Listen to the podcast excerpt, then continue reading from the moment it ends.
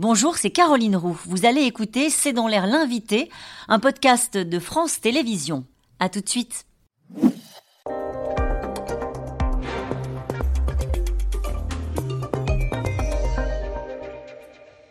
Bonsoir à toutes et à tous, bienvenue dans C'est dans l'air. Mon invité aujourd'hui s'appelle Jean-Laurent Casselli. Bonjour. Merci d'avoir accepté cette invitation. Alors, vous êtes journaliste, essayiste. Vous écrivez beaucoup sur euh, les modes de, vie euh, des Français. Vous êtes notamment l'auteur de La France sous nos yeux, coécrit avec quelqu'un qu'on connaît bien et qu'on aime beaucoup, assez dans l'air, qui s'appelle Jérôme Fourquet. Je vous reçois car le gouvernement va débloquer 24 millions d'euros pour s'attaquer, je cite, à la France moche, la France euh, des zones commerciales à l'entrée des villes. Déjà, pour qu'on soit bien d'accord, est-ce que c'est celle-là? Je vais vous montrer une photo, la France moche, celle effectivement aux abords des grandes, des grandes zones urbaines, euh, avec euh, des tôles ondulées entourées de parkings, euh, des façades avec des panneaux publicitaires. C'est celle-là, la France moche? Oui, bah là on est, on est vraiment dans une esthétique France moche, hein, dans un paysage commercial, mm. avec une route probablement nationale qui dessert un certain nombre de, magasins, mm. qui ont manifestement été mis là les uns après les autres sans vraiment de plan architectural et sans beaucoup de réflexion. À quel moment on a décidé de faire ça? Bah, le, problème, c'est justement ça. Il faut faire un peu d'archéologie de la France moche pour le comprendre. En fait, tout a démarré dans les années euh, après-guerre avec les premiers hypermarchés alimentaires. Et puis autour de ces grands magasins qui étaient révolutionnaires parce qu'il y avait un parking, il y avait euh, une offre en libre service, il y avait énormément de choix.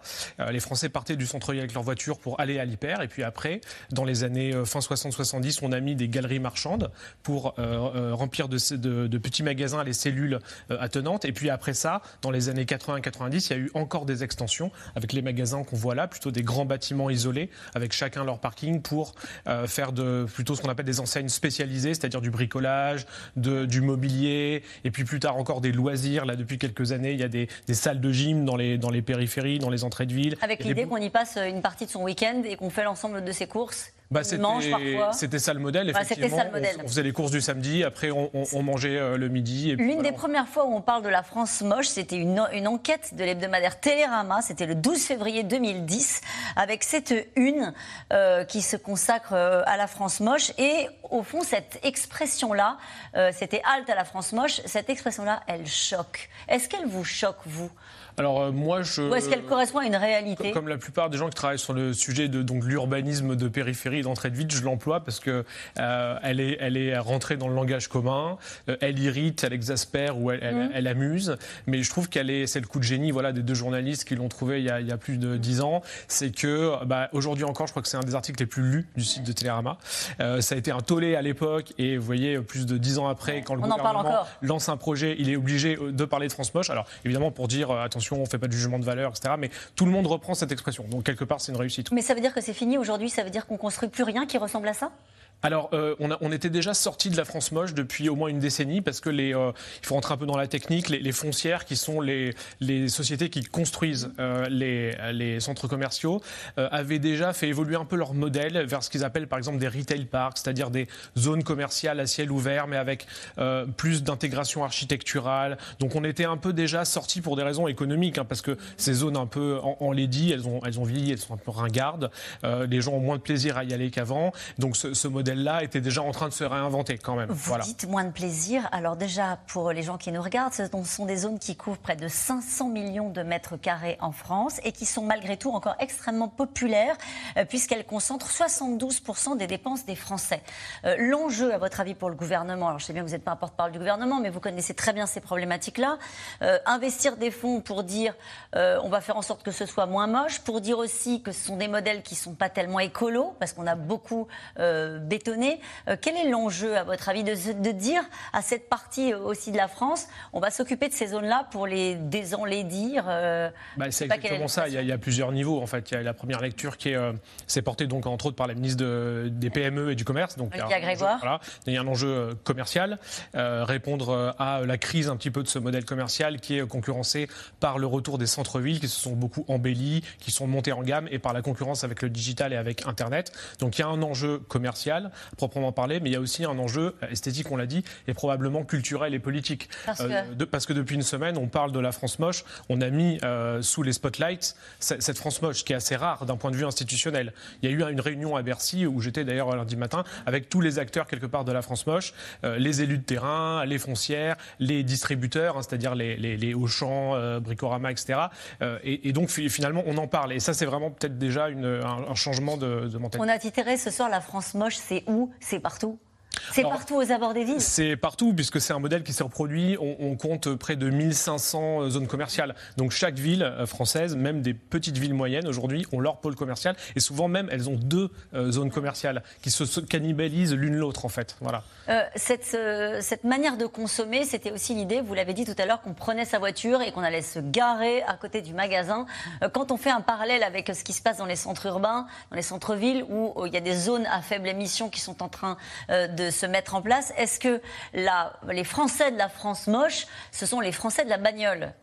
Euh, effectivement, euh, vous avez raison, les innovations euh, urbaines, la piétonisation, l'embellissement, c'est quelque chose qui est en train de, sortir du périph', j'allais dire, pour aller vers les banlieues et même vers les périphéries. On est en train, par exemple, de mettre des pistes cyclables, voire du tramway dans certaines zones commerciales. Pourquoi? Parce que avec le temps, il s'est passé quand même un demi-siècle, l'urbanisation a, rattrapé ces zones commerciales. Au début, elles étaient à leur création au milieu des champs. C'est pour ça que c'était pas cher comme modèle, que c'était pratique et facile à construire. Aujourd'hui, vous avez des lotissements pavillonnaires vous avez des zones d'activité, vous avez des ronds-points qui connectent euh, toutes ces zones, et c'est aujourd'hui, ce sont quelque part des quartiers. Donc l'idée aussi, c'est de les densifier et de mettre un petit peu aussi de mixité, c'est-à-dire d'avoir pas juste de la, du commerce, mais avoir aussi peut-être du bureau, euh, peut-être aussi du logement pour en faire. Alors c'est l'objectif des, euh, des, vrais quartiers, entre guillemets.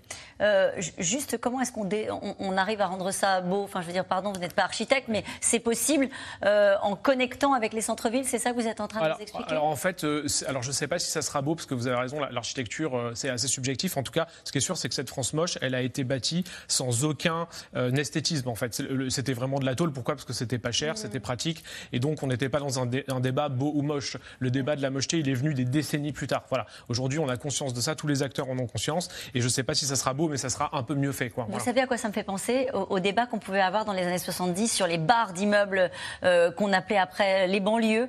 et on s'est dit, avec le plan de rénovation urbaine, on se souvient de ce qu'avait fait Jean Jean-Louis Borloo avec l'ANRU, eh ben, on va rendre ça beau et puis du coup, ça ira mieux.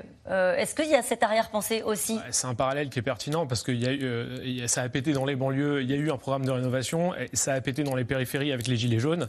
Et, euh, donc derrière, bah, c'est un peu une des réponses du gouvernement, c'est ce programme-là. Mais à juste titre, vous pensez? Vous pensez que ça passe aussi par là, le fait de porter le regard sur cette France qui se sent déconsidérée? On peut faire ce parallèle-là entre, sans évidemment porter de jugement, hein, chacun fait ses courses comme il veut, et puis on n'habite pas tous à proximité dans, dans supermarché, etc., mais de prendre sa voiture euh, d'aller dans un centre comme celui-ci pour faire ses courses, euh, c'est une façon de dire à ces Français-là aussi, euh, on juge pas votre mode de vie qui parfois, on pourrait dire, ça pollue, c'est la voiture, c'est de la surconsommation. Euh, il y a ça, c'est-à-dire que de la part de la majorité, qui est souvent vue comme un gouvernement et, comme, euh, comme euh, voilà, un, un, parti qui est plutôt élitiste, je ne sais pas, mais en tout cas très urbain, très citadin, c'est un reproche qui a souvent été fait à Emmanuel Macron. L'idée, c'est de dire aussi, voilà, on parle aux gens des périphéries, aux gens des lotissements, on n'est pas déconnecté. Il y avait des élus de terrain d'ailleurs ce, ce, lundi, donc il y a, il y a vraiment, je pense que c'est ça le message derrière, c'est on parle à cette France-là. Est-ce que ça suffira? Ça, Mais elle est homogène cette France-là. Non, pas du tout. Comme on se retrouve tous, par exemple, parfois à la station-service. Euh, est-ce qu'on se retrouve encore tous dans ces zones-là, tous dans les supermarchés? Alors euh, moins qu'avant parce que l'hyper euh, donc l'hypermarché alimentaire qui est une spécificité à la, française euh, a moins de clientèle qu'avant. je l'ai dit parce qu'une partie de son une partie des clients est allée vers le bio, une autre vers le discount, vers les Lidl, Aldi et compagnie, une partie vers Internet. Donc il y a moins, c'est moins la sortie du samedi de l'ensemble de la France, mais c'est encore le premier circuit, c'est encore le circuit fréquenté par le plus de Français. Mais c'est vrai que c'est de, de, moins en moins, c'est de plus en plus une corvée les gens dans les études le disent, même ceux qui y vont. D'aller dans ces ces espaces-là? Oui, de plus en plus. C'est vrai que les, les, générations plus âgées ont un peu ce rituel de la balade dans le, dans le, centre, dans le centre commercial. Chez les jeunes générations, les millennials, comme on dit, et ceux qui les suivent, les Gen Z, clairement, c'est la corvée absolue. Et si je peux avoir sur mon téléphone des vêtements, on ne voit absolument pas l'intérêt d'aller dans un centre commercial. C'est pour ça que le modèle aussi est en train de se repenser. Il se repense, ça veut dire que c'est aussi la fin de ce modèle, à votre avis, vous qui avez travaillé avec Jérôme Fourquet, La France sous nos yeux, est-ce que c'est la fin de quelque chose qui est en train de s'amorcer et d'être accompagné par le gouvernement On n'a pas peut-être suffisamment parlé aussi de l'ambition de faire des, euh, ensembles qui soient moins bétonnés, qui soient euh, éco-responsables, etc. Alors il y, a, clairement derrière il y a de la réglementation et de la loi euh, liée à, la transition écologique. Ces bâtiments doivent euh, moins consommer d'énergie d'ici 2030. Ils doivent baisser la facture de 40%. Donc ils sont obligés de s'y mettre. Euh, c'est pourquoi je pense que le modèle va évoluer. Mais il y aura encore des centres commerciaux en 2030. En tout cas, ce qu'on retient de ce que vous nous expliquez, c'est que c'est peut-être une habileté politique de regarder ces Français-là et de leur dire on va s'occuper aussi de votre environnement à vous. Je pense. Et puis sur un malentendu, peut-être que ça finira par vraiment embellir ces zones. Enfin, j'espère. Sur un malentendu, vous dites. Vous n'êtes pas très optimiste. Non, non, c'est pas pour ça. C'est parce que c'est vrai que c'est une enveloppe de 24 millions, c'est beaucoup d'argent, mais ramener à 1500 centres commerciaux, c'est plus une impulsion. Voilà, c'est de l'argent qui va servir à faire. En tout cas, c'était nécessaire, vous le pensez oh, ben, Je pense, voilà. Euh, cette France-là, parfois, elle se saigne pour acheter euh, des smartphones euh, qui coûtent très cher. Je vous, je, vous, dis cela parce que on va en parler dans un instant avec les experts de C'est dans l'air. Merci d'avoir été notre invité aujourd'hui. Et nous allons en parler parce que certains experts se sont rendus compte, trois ans après sa mise en service, que l'iPhone 12 émettait trop d'ondes nocives. On en parle à tout de suite.